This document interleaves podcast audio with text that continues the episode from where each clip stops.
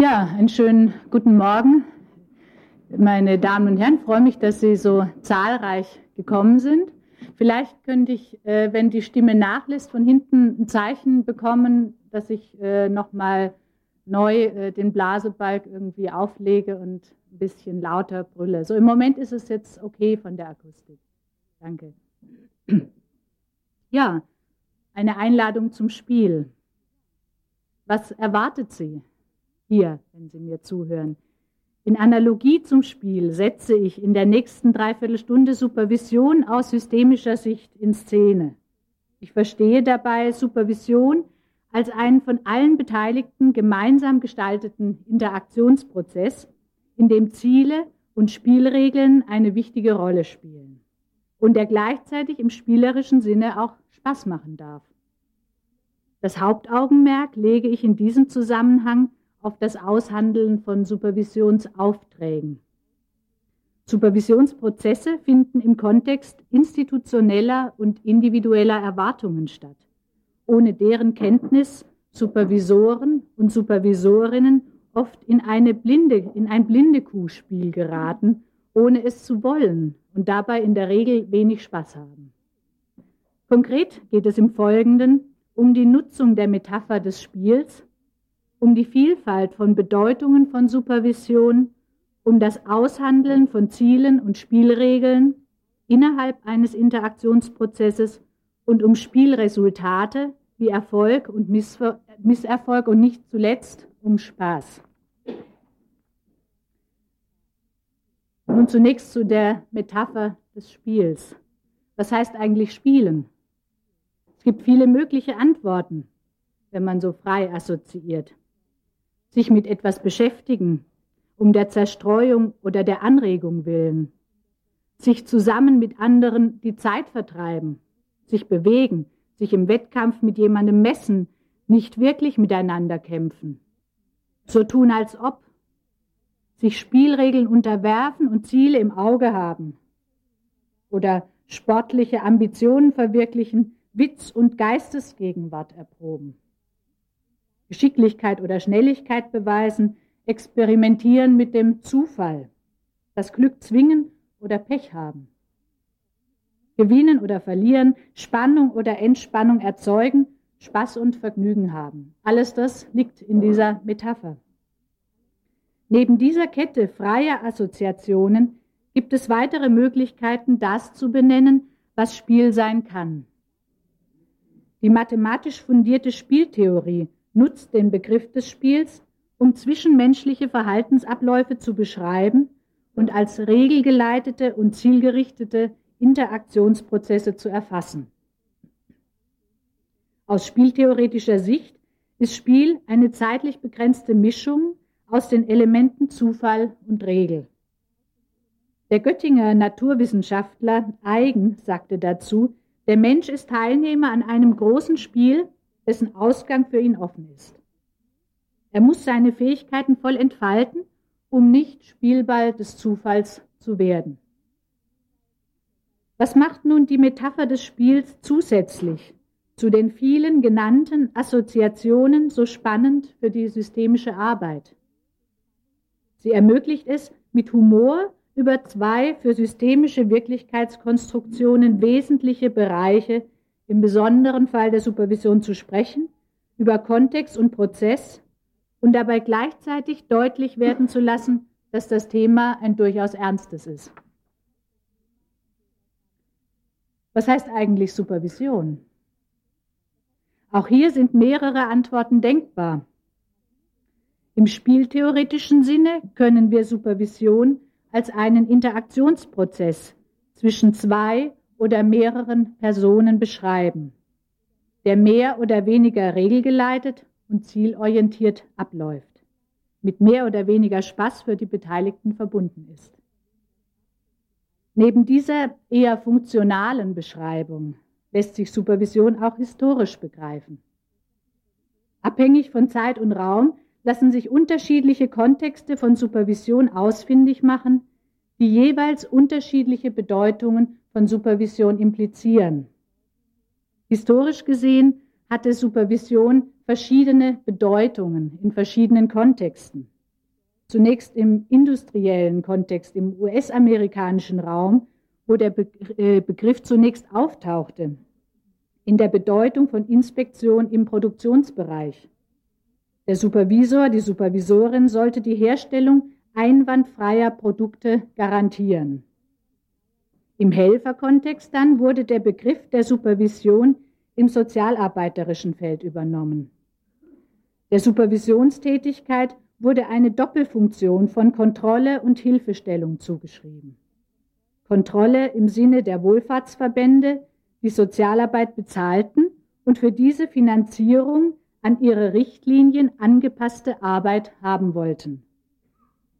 Hilfestellung im Sinne der Sozialarbeiter, die durch die verbindliche Integration von Supervision in die Sozialarbeiterausbildung eine Möglichkeit hatten, sich zusätzliches praktisches und theoretisches Wissen anzueignen. In der Regel übte in diesem Kontext ein institutionsinterner Vorgesetzter die Supervision aus. Strukturell war dies eine Kontextvermischung zwischen Bewertung der beruflichen Qualifikation und Hilfsangebot.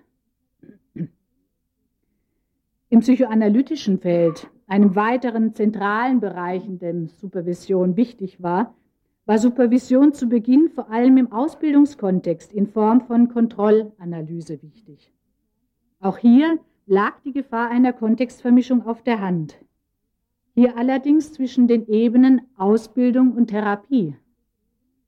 Da die Institutionen sowohl im sozialarbeiterischen als auch im psychoanalytischen Feld zunächst außerhalb des Rampenlichts blieben, hatte die Supervisionstätigkeit in der kritischen Zeit der 70er Jahre zudem den Ruf, Anpassungsarbeit zu leisten. Alle diese äh, Bedeutungsvarianten von Supervision, Inspektion, Garantie, Kontrolle, Wissensvermittlung, Hilfestellung, Anpassung und die verschiedenen Kombinationen derselben sind nicht nur von historischer Bedeutung, sondern im Kontext heutiger Supervision potenziell nach wie vor vorhanden. Und es macht einen beträchtlichen Unterschied, ob man in der konkreten Supervisionsarbeit auf die eine oder auf die andere Bedeutung stößt. Mit den verschiedenen Bedeutungen von Supervision sind nämlich Einladungen zu bestimmten Spielen verbunden, die sowohl den Supervisanten als auch den Supervisandinnen und auf der anderen Seite den Supervisoren und Supervisorinnen mehr oder weniger viel Spaß machen können und mehr oder weniger hilfreich sein können. Neben der funktionalen und der historischen Betrachtungsweise scheint eine weitere Perspektive für die Begriffsanalyse von Supervision von Bedeutung zu sein, nämlich der Blick auf die Wortquelle selbst.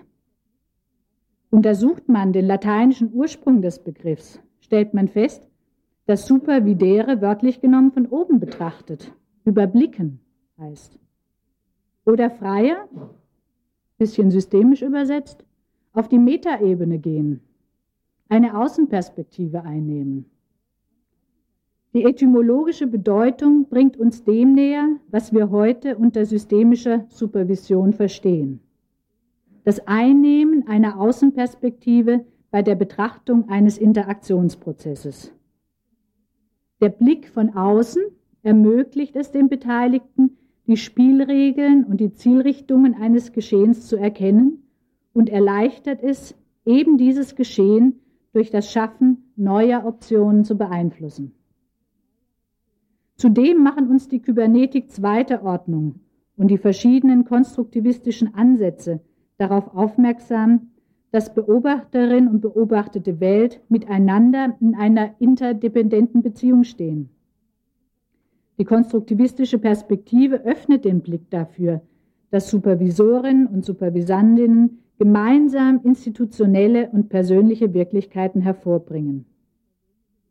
Der Blick aus der Außenperspektive ist allerdings keinesfalls allein der Supervisorin vorbehalten und er wechselt sich zudem da die Supervisorin selbst teilweise Teil des Systems ist, mit dem Blick aus der Innenperspektive ab.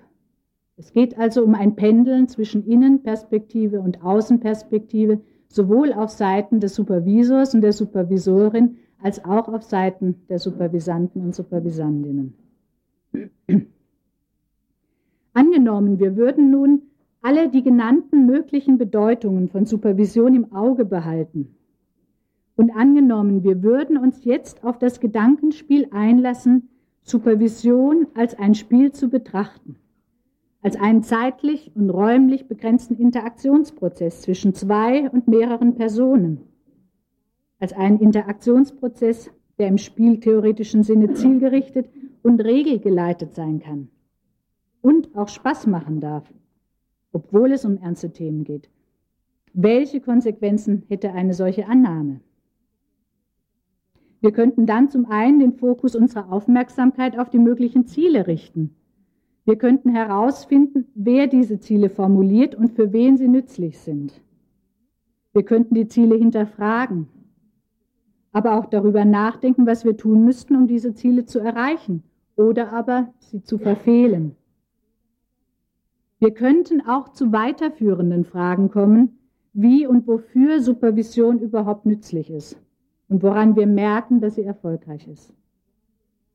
Zum anderen können wir darauf schauen, welche Spielregeln in einer bestimmten Institution und in einem bestimmten Supervisionskontext vorherrschen. Wir können prüfen, ob wir uns darauf einlassen wollen oder falls nicht, ob wir sie modifizieren können.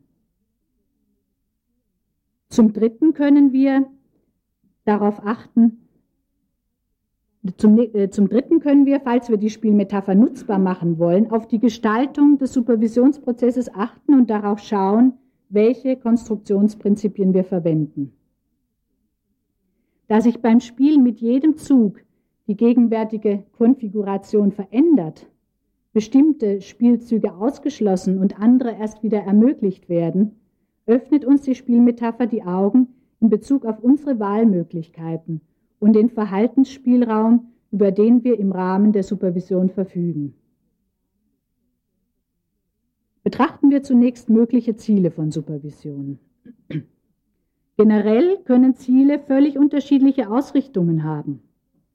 Sie können der Institution als Ganzes dienen oder den Belangen eines Teams oder gar den Interessen einer einzelnen Person. Sie können eher status quo orientiert oder veränderungsorientiert sein. Zum Beispiel Entlassungen weiterhin zu verhindern oder Teamkonflikte weiterhin zu vermeiden, sind in der Regel im Kontext Supervision status quo orientierte Ziele. Ein veränderungsorientiertes Ziel dagegen ist, bestimmte neue Richtlinien der Arbeitsweise und Außendarstellung einer Institution auf allen Ebenen durchzusetzen. Bei Status quo orientierten Zielen sind wir als Supervisoren und Supervisorinnen häufig mit dem Wunsch nach mehr desselben konfrontiert. Und das ist auch gar nicht so selten. So tauchte zum Beispiel im Kontext einer Supervisionsanfrage aus einer psychosomatischen Klinik der Wunsch auf, einen angemessenen Umgang mit Teamkonflikten zu finden. Das weitere Ziel war, das sich im ersten Konsultationsgespräch herauskristallisierte, die Vermeidung von unnötigen Konflikten und die Herstellung von mehr Harmonie. Wen würde es wundern in einer psychosomatischen Klinik?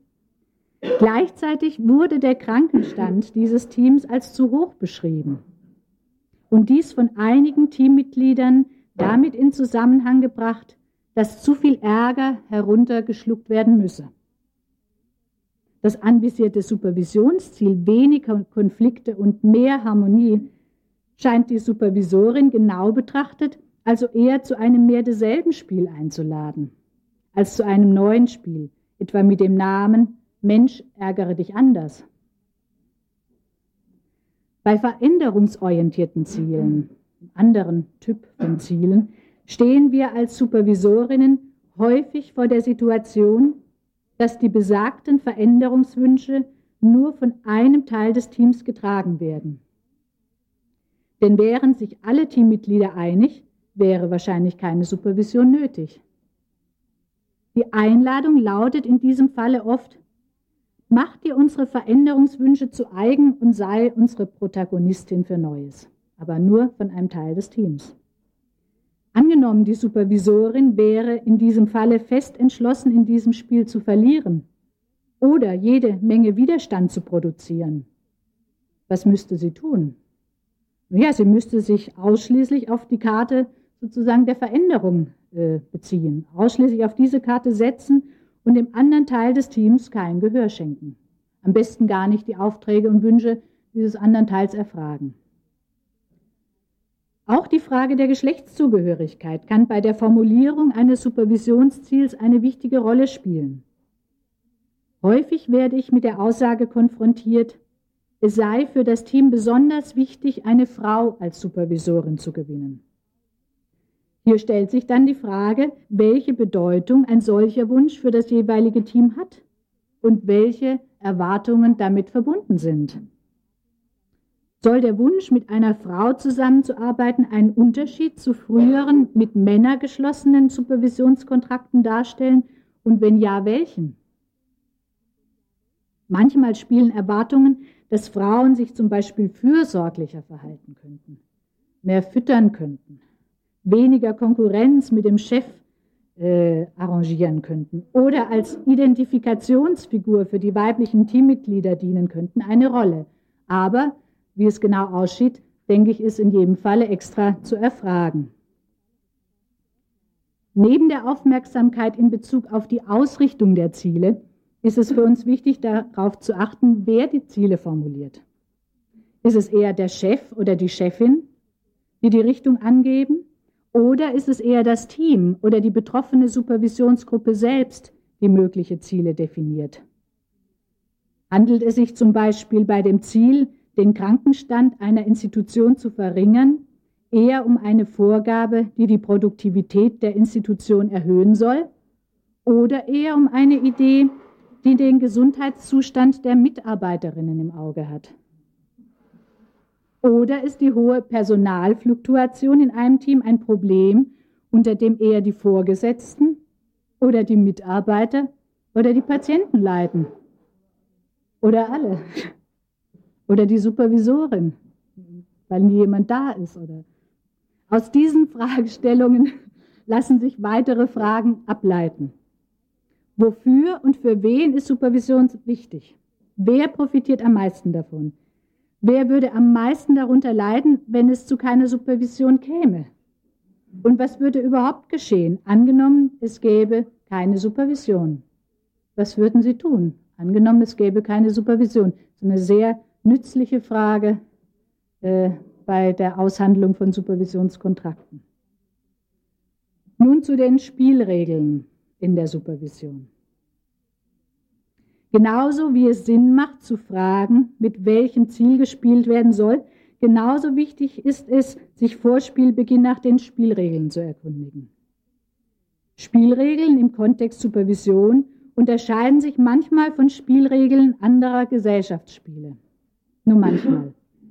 Im Unterschied zu Mensch ärgere dich nicht ist bei Beginn einer Supervision eher unklar, welche Spielregeln zur Anwendung kommen werden.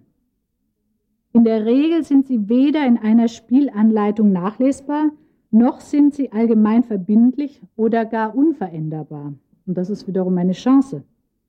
Dadurch ist es für die Supervisorin häufig schwer einschätzbar, welche Konsequenzen ihr eigenes Verhalten für sie selbst, für die anderen Beteiligten und für die gemeinsame Arbeit hat.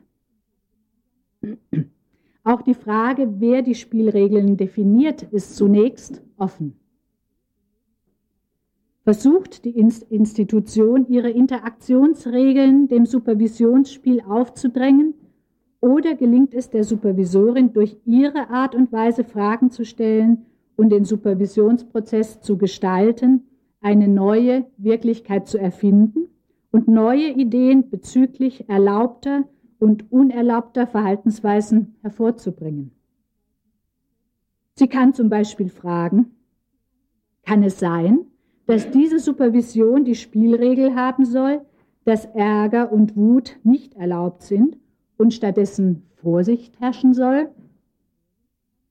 Angenommen, könnte sie weiterfragen, angenommen, ich würde mich nicht an ihre Regel, dass alle mit großer Vorsicht miteinander umgehen müssen, halten, was müsste ich dann tun? Und angenommen, ich täte das, was Sie mir da raten, wie würden Sie darauf reagieren?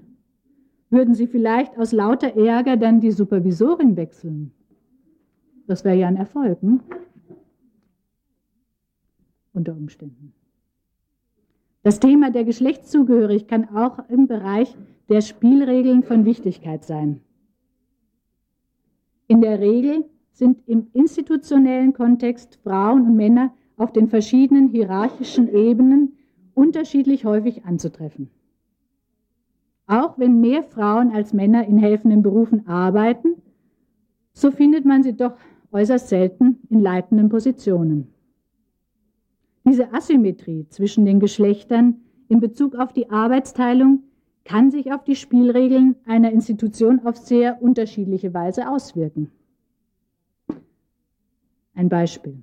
Ein Team, das abgesehen vom Chef überwiegend aus weiblichen Mitgliedern bestand, ließ ein Forschungsprojekt durch Supervision begleiten. Impliziter Supervisionsauftrag war die Bestätigung der leitenden Hypothesen des Forschungsprojektes und damit vor allem des vorgesetzten Projektleiters. Die unausgesprochene Spielregel lautete, dass abweichende Ideen und besonders Ideen, die aus der Frauenperspektive kamen, nicht wirklich galten. Diese Spielregel wurde auch von den weiblichen Mitarbeitern respektiert, da sie ein Interesse daran hatten, weiterhin an dem Projekt beteiligt zu sein, löste aber gleichzeitig eine unausgesprochene Unzufriedenheit aus. Die Einladung an die männlichen Supervisoren ging dahin, dies entweder nicht zu bemerken oder wenigstens nicht dran zu rühren. Die Supervisoren hielten sich daran und das Forschungsprojekt wurde erfolgreich abgeschlossen. Eine erfolgreiche Supervision also. Einige der weiblichen Mitglieder sprachen jedoch inzwischen ihre Unzufriedenheit aus und wechselten den Arbeitsplatz. Vielleicht doch nicht so erfolgreich. Hm. Im Allgemeinen trägt die Ungewissheit bezüglich der möglichen Spielregeln eher dazu bei, den Spaß am Spiel zu reduzieren. Wohingegen das Wissen um die Regeln Heiterkeit selbst dann oder gerade dann auslösen kann, wenn etwas schief geht Gelingt es der Supervisorin, die Spielregeln zu, kennenzulernen, ermöglicht ihr dies zudem, erlaubte von unerlaubten Spielzügen oder Verhaltensweisen zu unterscheiden und sie kann mit Absicht ins Fettnäpfchen treten. Das kann sehr viel Spaß machen. Nur wenn man es aus Versehen tut, ist es meistens peinlich. Das heißt, zu erfahren, was sie in keinem Fall tun sollte, will sie ihre Auftraggeber nicht vergraulen. In der Regel ist mit den No-Nos, mit den Verboten in einer Institution aber noch nicht festgelegt, wie sie sich nun richtig verhalten soll und was sie tun muss, um ihre Arbeit erfolgreich zu verrichten. Nun zum Erfolg und Misserfolg in der Supervision, zu möglichen Spielausgängen und Bewertungen. Sowohl bei reinen Glücksspielen wie zum Beispiel der Lotterie, als auch bei strategischen Spielen wie zum Beispiel dem Schach, wurde schon viel versucht vorauszusagen, mit welchen Zahlen oder mit welchen Spielzügen man zum Erfolg kommt. In Neapel gibt es zum Beispiel für die Voraussage der richtigen Zahlenkombinationen in der Lotterie professionelle Traumdeuter und Weissager, die die direkte Übersetzung von Traumsymbolen in Lotteriezahlen anbieten. Leider ist trotz vieler Versuche die Trefferquote nicht sehr hoch. Auch wissenschaftlichere Versuche, den Spielerfolg zum Beispiel beim Schachspiel zu begünstigen, sind nur selten von Erfolg gekrönt. Selbst die Aufstellung einer Auszahlungsmatrix wäre nur dann wäre nur wenig sinnvoll, da schon bei der Aufzeichnung weniger Züge die enorm vielen Variationsmöglichkeiten unüberschaubar wären. So kann auch ein gut programmierter Schachcomputer kein Matt beim Gegner erzwingen. Gleichwohl kann man ganz gut prognostizieren, mit welchen Spielzügen man ein Spiel verlieren kann. Und die Voraussage ist unter Umständen noch leichter bezüglich der Dinge, die man tun kann, um keinen Spaß zu haben. Ähnlich können im Kontext Supervision recht treffsichere Prognosen darüber abgegeben werden, was eine Supervisorin im Rahmen einer ihr angetragenen Supervision tun könnte, um einen Flop zu produzieren. Welche Spielzüge sie machen müsste, um garantiert zu verlieren.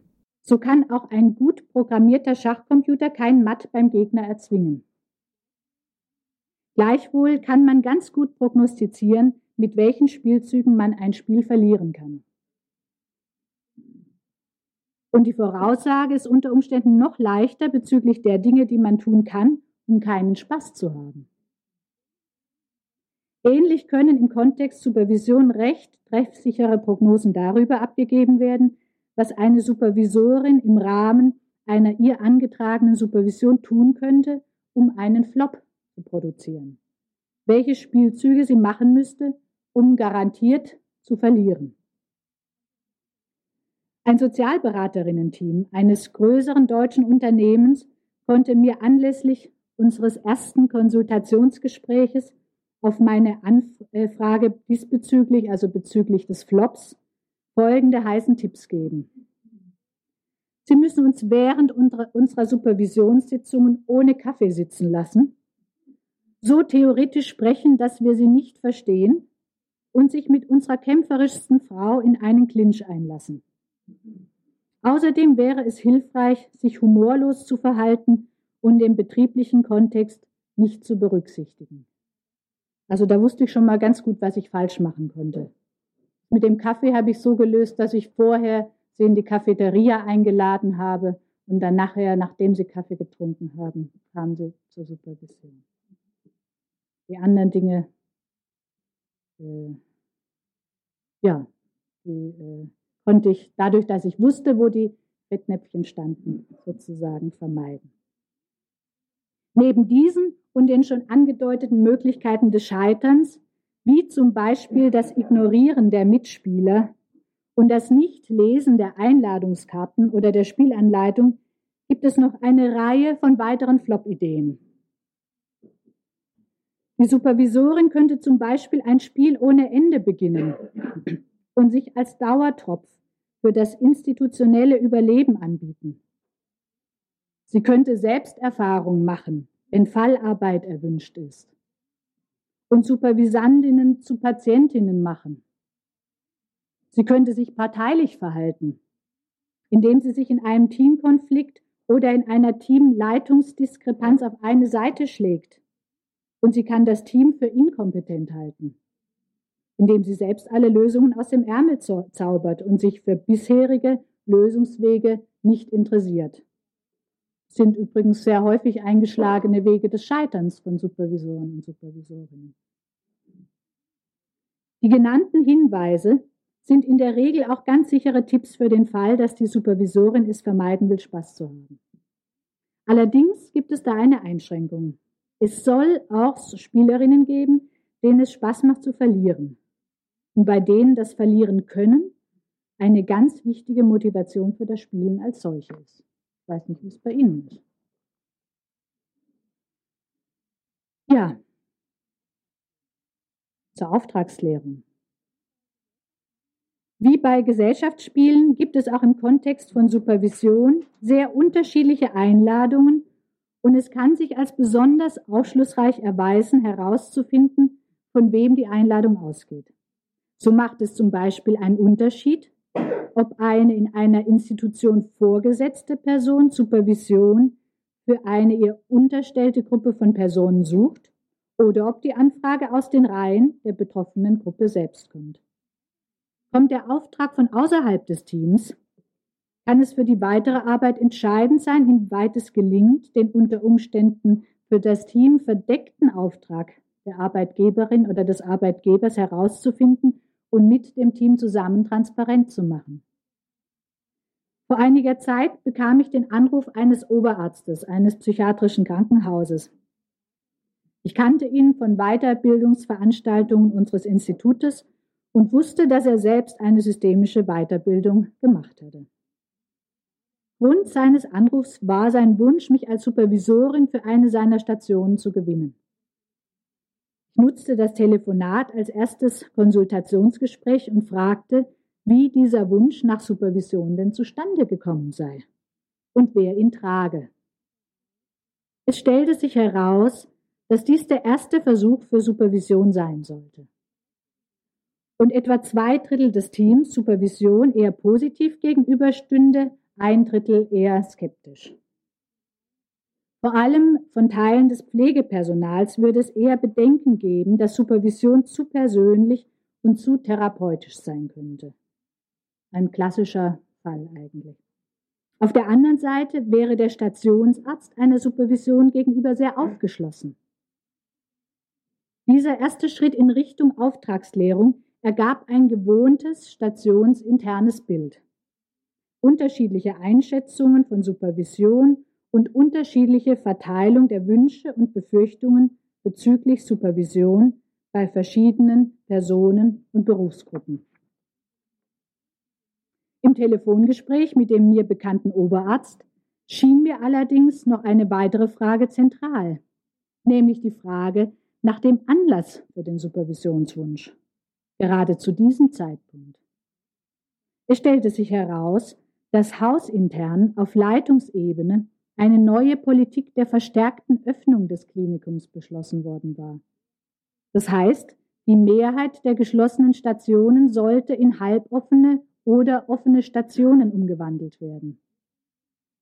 Diese neue Politik betraf auch eine und die bewusste Station des Oberarztes. Auf meine Frage, welches denn sein Auftrag an mich bezüglich dieses Beschlusses sei, antwortete er, dass er sich eine Unterstützung dieser neuen Politik von mir wünsche, mit dem Ziel, die Station im Laufe des kommenden Jahres zu öffnen. Man kann sich leicht vorstellen, dass ein solches Ziel auf unterschiedliche Reaktionen im Stationsteam stößt, da es zu unterschiedlichen zusätzlichen Arbeitsbelastungen der verschiedenen Berufsgruppen führen wird. Vor allem von Seiten des Pflegepersonals wird mehr Zeit und Kontrollaufwand nötig, wenn sich zum Beispiel Patienten und Patientinnen auf eigene Initiative in ihre Zimmer zurückziehen und dort aufhalten können. Man kann sich vorstellen, dass dieser zusätzliche Auftrag die Skepsis im Pflegepersonal also eher erhöht. Falls es nun nicht gelingt, einen solchen oder ähnlichen Auftrag zu erfragen und der Auftrag verdeckt bleibt, oder falls es nicht gelingt, einen solchen Auftrag auf höherer Ebene im Team besprechbar zu machen, schafft sich die Supervisorin die besten Möglichkeiten, mit ihrer Aufgabe zu scheitern.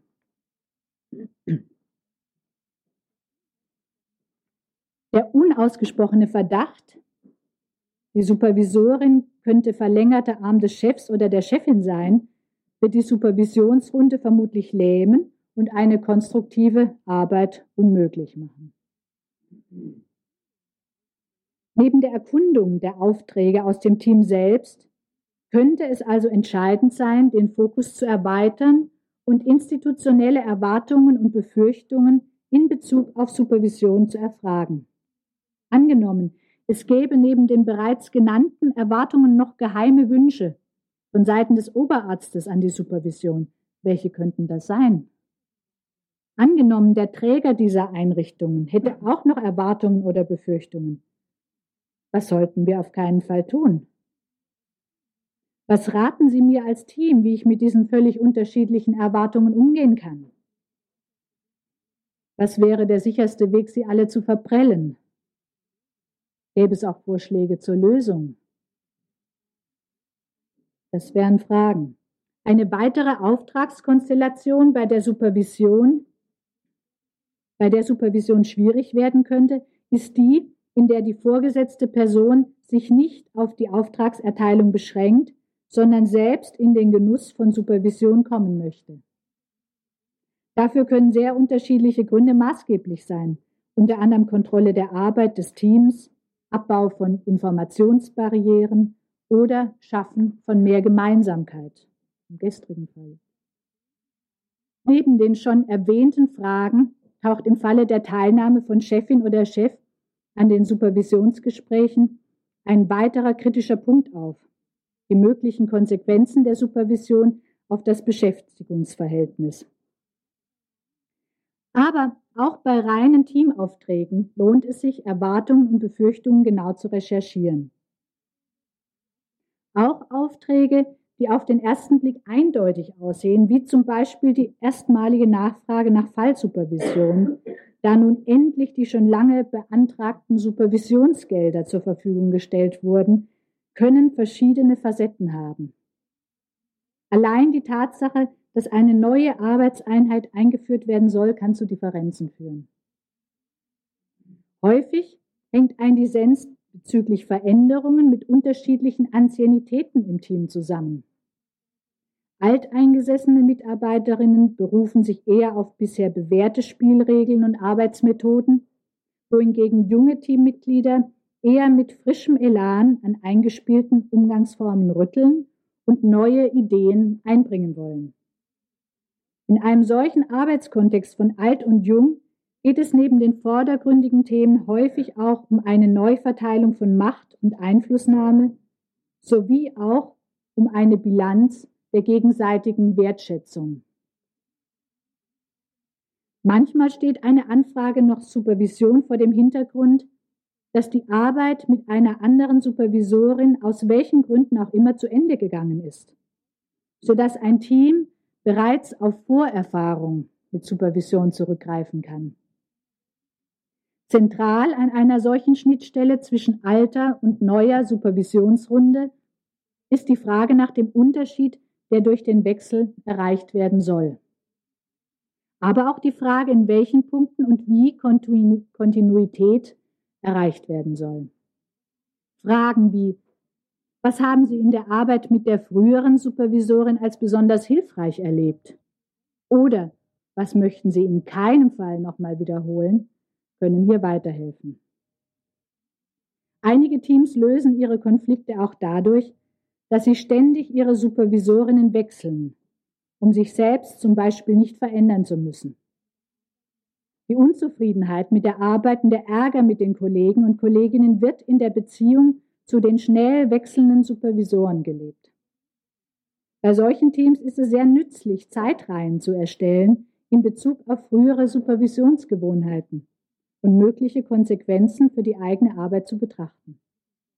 Zum Beispiel mittels der Frage, angenommen, es wäre für Sie als Team von großer Wichtigkeit, die Supervisorinnen oft zu wechseln und dadurch vielleicht viele unterschiedliche Arbeitsstile kennenzulernen. Wäre es dann unter Umständen sinnvoll, nur eine einzige Supervisionssitzung anzubieten? Auch die Analyse anderer Zeitreihen könnte aufschlussreich sein. Eines Tages erhielt ich zum Beispiel von einem früheren Weiterbildungsteilnehmer eine Anfrage zwecks Supervision für die Suchtberatungsstelle, in der er tätig ist. Ich machte mich kundig über den bisherigen Supervisionskontext. Dabei stellte sich heraus, dass das Team bereits über eine lange Supervisionserfahrung mit systemischem Ansatz verfügte.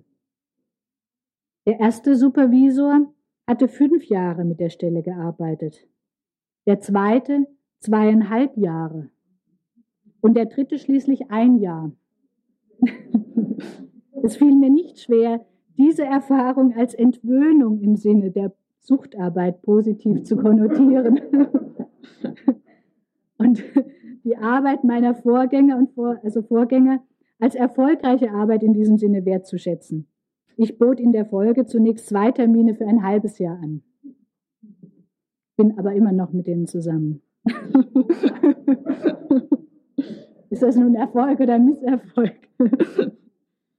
Auch weitere Teamaufträge sind denkbar. Zum Beispiel wollen Teams Entlastung von der manchmal belastenden Arbeit erfahren, dadurch, dass sie über besonders schwierige Fälle, sowohl was Kolleginnen als auch was Patientinnen betrifft, miteinander unter Anwesenheit einer dritten Person sprechen. Dieser dritten Person wird in Konfliktfällen dann gerne die Rolle einer Schiedsrichterin übergeben, die entscheiden soll, welche der beteiligten Parteien Recht hat. Manchmal soll Supervision auch Teamsitzungen ersetzen, wie Jochen auch gestern hingewiesen hat. Manchmal ist Supervision die einzige Möglichkeit, wo sich das Team trifft. In diesem Falle werden bestimmte heiße Themen extra für die nächste Supervisionssitzung häufig aufgehoben Und die Supervisorin wundert sich vielleicht jedes Mal neu über die stets äußerst erregten Gemüter. Aber zwischendrin ist es auf diesen Stationen oder in diesen Teams durchaus friedlich. In einigen Fällen sind auch einfache Klagerunden gewünscht, in denen man sich über die Willkür der Institutionen so richtig Luft machen kann, ohne gleich etwas unter Umständen wirklich Unangenehmes, das vielleicht mit noch unangenehmeren Folgen verknüpft ist, tun zu müssen. Oft geht es auch um kostengünstige und bequeme Weiterbildung, wenn die Unkosten für Supervision von der eigenen Dienststelle getragen werden und zudem noch am eigenen Arbeitsplatz stattfinden. Es soll allerdings auch Aufträge geben, die lediglich und in ihrer vollen Breite aus Lust an der Arbeit und aus Spaß am Spiel gegeben werden. Eine solche Auftragslage wäre für die betroffene Supervisorin besonders wichtig zu erkennen, damit sie sie nicht am Ende verpasst und versäumt, sie zu genießen.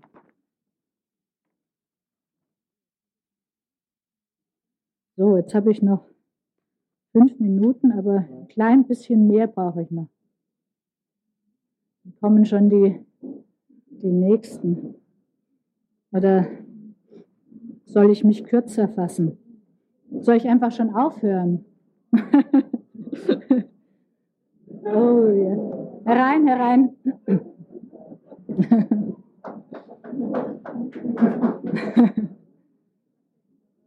ja. Naja, ich weiß nicht. Ich denke, ich, ich wollte. Äh, ja, bring noch, bring noch, die sollen einfach einen Moment dann ja. stehen bleiben. Ja, okay. Können die, die neu reinkommen, einfach reinkommen und noch einen Moment stehen bleiben? Wir sind noch im Vorgänger vorne am Ende. Noch zwei Minuten kommen Sie einfach rein, hören Sie ruhig noch